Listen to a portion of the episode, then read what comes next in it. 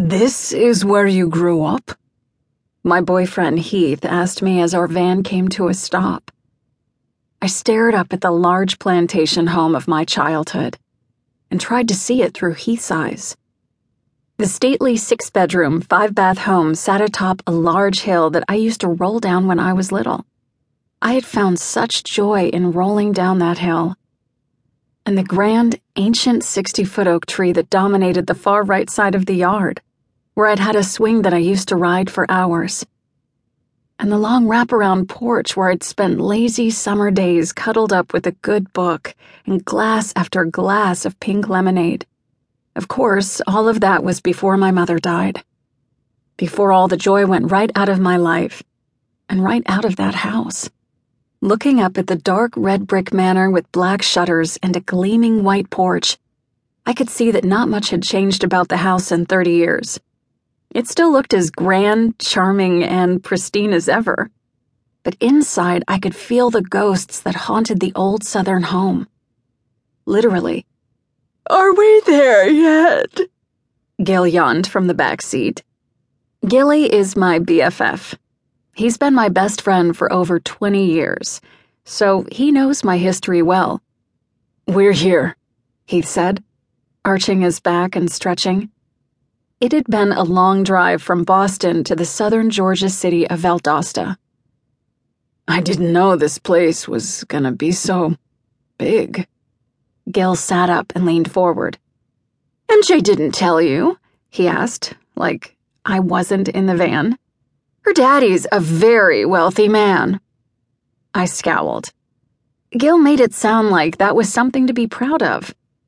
But since my mother's death, Daddy had always put his work before me, so I hardly thought it a positive thing.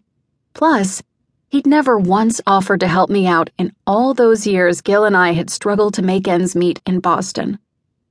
Yeah, he'd have to be to afford this place, he said. My gaze shifted to him.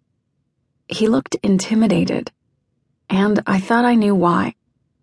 Heath came from far humbler, but perhaps more honorable circumstances. Hey, I said, reaching for his hand. It's his money, not mine. Heath tore his eyes away from the house. Yeah, but, Em, I mean, look at this place. It's just a house, I said leaning in to give him a quick peck before getting out of the van. As we walked from the van toward the house, the front porch door opened and out stepped Daddy. My breath caught in surprise at the sight of him. I barely recognized the man standing there. My father had always been a tall and imposing figure. Well over six feet, he'd been a big barrel of a man who'd gone gray, then silver prematurely and whose countenance had always appeared to be tired and overworked. The man on the porch, whom I hadn't seen in several years, was still tall and imposing, but he'd trimmed down by at least 40 pounds. Pounds he'd always carried around his middle and which he really had needed to lose. His hair was also darker, but it suited him and made him look 10 years younger.